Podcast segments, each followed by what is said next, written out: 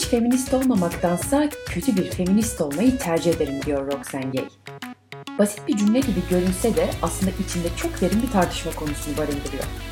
Tam da bu sebeple tüm o tartışmaları yaptığı ve dünyaca ünlü bir yazar haline gelmesini sağlayan kitabına Kötü Feminist adını veriyor.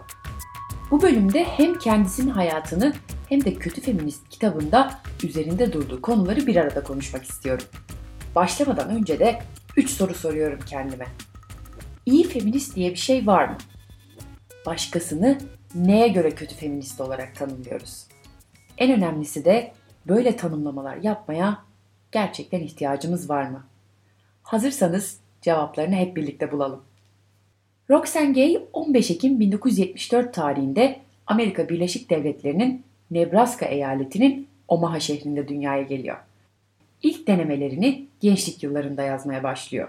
Bu dönemde yazdığı eserlerin çoğunda 12 yaşındayken erkek arkadaşı ve onun arkadaşları tarafından uğradığı cinsel istismarın etkileri hissediliyor.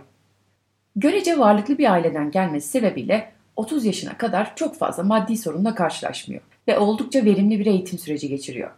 Lisans eğitimine Yale Üniversitesi'nde başlıyor fakat buradaki eğitimini 3. sınıfta yarım bırakarak bir süreliğine Arizona'ya gidiyor. Sonrasında lisans eğitimini Norwich Üniversitesi'nde tamamlıyor. Ardından yaratıcı yazarlık alanında yüksek lisans yapmak üzere Nebraska Üniversitesi'ne gidiyor. 2010 yılında da Michigan Teknoloji Üniversitesi'nde retorik ve teknik iletişim alanında doktorasını tamamlıyor. Doktorasını yaptıktan sonra akademik öğretim kariyerine başlıyor. İlk olarak 2014'e kadar Eastern Illinois Üniversitesi'nde yardımcı doçent, ardından 2018'e kadar Purdue Üniversitesi Güzel Sanatlar Yüksek Lisans Programı'nda yaratıcı yazarlık alanında doçent oluyor. 2019 yılında ise Yale Üniversitesi'nde misafir profesör olarak görev yapmaya başlıyor. Roxane Gay'in yazarlık kariyeri de akademik kariyeri gibi dolu dolu geçiyor. 2011 yılında ilk kısa öykü kitabı olan Aiti yayınlanıyor. 2014 yılında ise ilk romanı An Untamed State ve ilk denemesi olan Bad Feminist yayınlanıyor. Türkçe'ye evcilleşmemiş devlet olarak çevirebileceğimiz romanda fidye için kaçırılan Haiti kökenli Amerikalı bir kadının yaşamı anlatılıyor. Romanda öne çıkan temalar ırk, ayrıcalıklar, cinsel şiddet ve göçmenlik oluyor. İsminin dünyanın birçok yerinde bilinmesini sağlayacak eseri ise Türkçe çevirisiyle adı kötü feminist olan deneme kitabı oluyor. Gay, New York Times'ın çok satanları arasına giren bu kitabında feminizmi ve feminizme neden ihtiyacımız olduğunu toplumsal olaylar, popüler kültür, ayrımcılık ve yaşanılan hayal kırıklıkları üzerinden ele alıyor. Özellikle de feminizm ya da feminist kelimesinin olumsuz, hatta çoğu kez bir hakaretmiş gibi kullanılmasına oldukça sert bir tepki gösteriyor. Aslında bu noktada biraz da feminist hareketin sırtına yüklenmiş olan bir takım şeylerden bahsettiğini söyleyebiliriz. Bu durumu kitabında şu şekilde açıklıyor. Doğrusunu söylemek gerekirse feminizm kusurlu çünkü insanlar tarafından sürdürülen bir hareket ve insanların da doğal kusurları vardır. Ama nedense feminizm hareketini istediğimiz her şeyi vermesi ve her zaman en iyi seçenek olması gereken mantıksız bir standarda tabi tutuyoruz. Feminizm beklentilerimizi karşılamadığında da sorunun bu hareketi temsil eden insanların kusurlarından değil, feminizmin kendisinden kaynaklandığına karar veriyoruz. Feminist olma ve kendini feminist olarak tanımlama yolculuğunu anlatan birçok kadında gördüğümüz ortak bir tema var. O da ilk başta bunu söylemekten ne kadar çekindikleri üzerine. Hatta hala daha söylemeye çekinen birçok kadın olduğunu kendi çevrelerimizden de gözlemleyebiliyoruz. Roxane Gay 2015 yılında kötü bir feministin itirafları başlığıyla yaptığı ünlü TED konuşmasında bu konuya şu şekilde değiniyor. Ben bir feministim ama oldukça kötüsü. Bu yüzden kendime kötü feminist adını veriyorum. Ya da en azından bir yazı yazdım ve sonrasında adı kötü feminist olan bir kitap yazdım. Sonra röportajlarda insanlar bana kötü feminist demeye başladı. Böylece biraz kendi içinde bir espri ve gönüllü bir provokasyon olarak başlayan şey bir konu haline geldi. 20'li yaşlarımda feministlerin kıllı, öfkeli, erkeklerden ve cinsellikten nefret eden kadınlar olduğuyla ilgili garip düşüncelerim vardı. Bugünlerde dünyada kadınlara nasıl davranıldığına bakıyorum ve özellikle öfke tamamen mantıklı bir cevap gibi geliyor. Ancak o zamanlar feminist olduğumu ortaya attığımda insanların verdiği tepkilerden dolayı endişeleniyordum. Evet, bir kadının kendini feminist olarak tanımlaması zaten belli bir süreç alırken sonrasında yetmezmiş gibi bir de iyi feminist, kötü feminist oynamaya başlıyoruz. Roxane Gay aynı konuşmasında benim de hassas noktalarımdan biri olan Beyoncé örneğini vererek sözlerine şu şekilde devam ediyor. Pek çok kadın, özellikle çığır açan kadınlar ve endüstri liderleri feminist olarak yaftalanmaktan korkuyorlar. O etiketin anlamından ve gerçekçi olmayan beklentilere uygun olarak yaşayamamaktan korktuklarından. Örneğin Beyoncé'yi ele alın.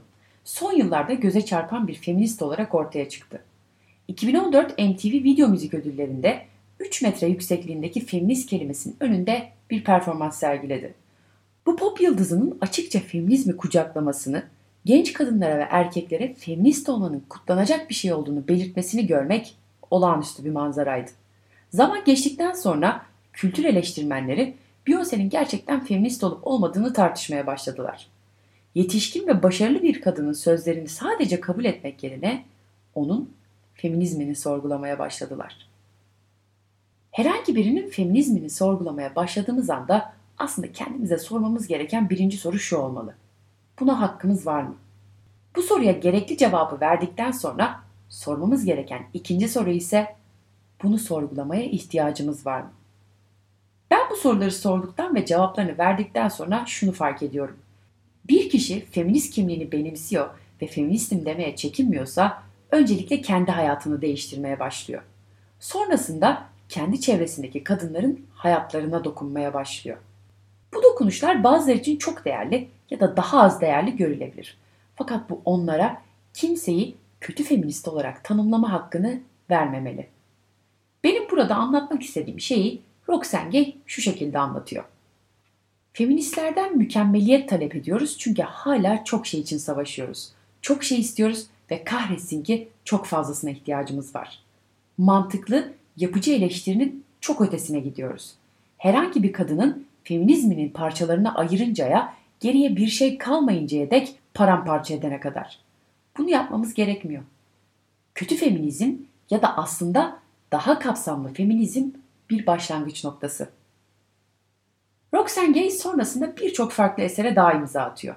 2016 yılında Marvel serilerinden Black Panther World of Wakanda'nın yazarlarından biri olduğu duyuruluyor ve şirketin ilk siyahi kadın yazarlarından biri oluyor. 2017 yılında Difficult Woman adlı kısa hikayelerden oluşan kitabı çıkıyor. Bu kitabında toplumun tırnak içinde normal gördüğü yaşamlardan daha farklı hayatlar yaşayan kadınların hikayesini anlatıyor. Aynı yıl bir diğer kitabı olan Hungry yayınlanıyor. Bu kitabında ise kendi beden olumlama sürecini ve yemek yemekle kurduğu pozitif ilişkiyi anlatıyor. 2018 yılında tecavüz kültüründen gönderiler alt başlığıyla Not That Bad isimli kitabı yayınlanıyor. Birçok gazete ve dergide de editörlük görevleri üstleniyor.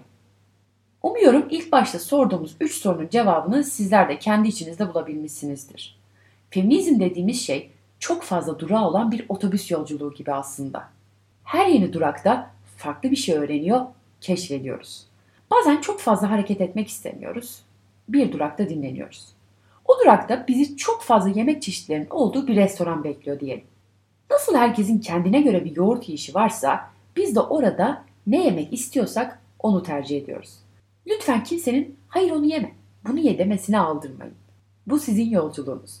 Bizi biz yapan sadece aynı otobüste oluşumuz.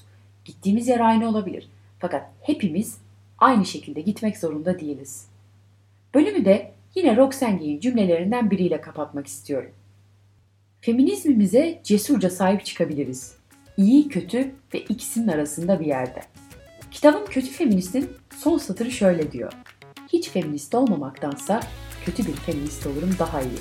Bu pek çok sebepten dolayı doğru. Çünkü bir zamanlar sesim benden çalınmıştı ve feminizm sesimi geri almama yardımcı oldu. Beni dinlediğiniz için çok teşekkür ederim. Bir sonraki bölümde görüşmek üzere.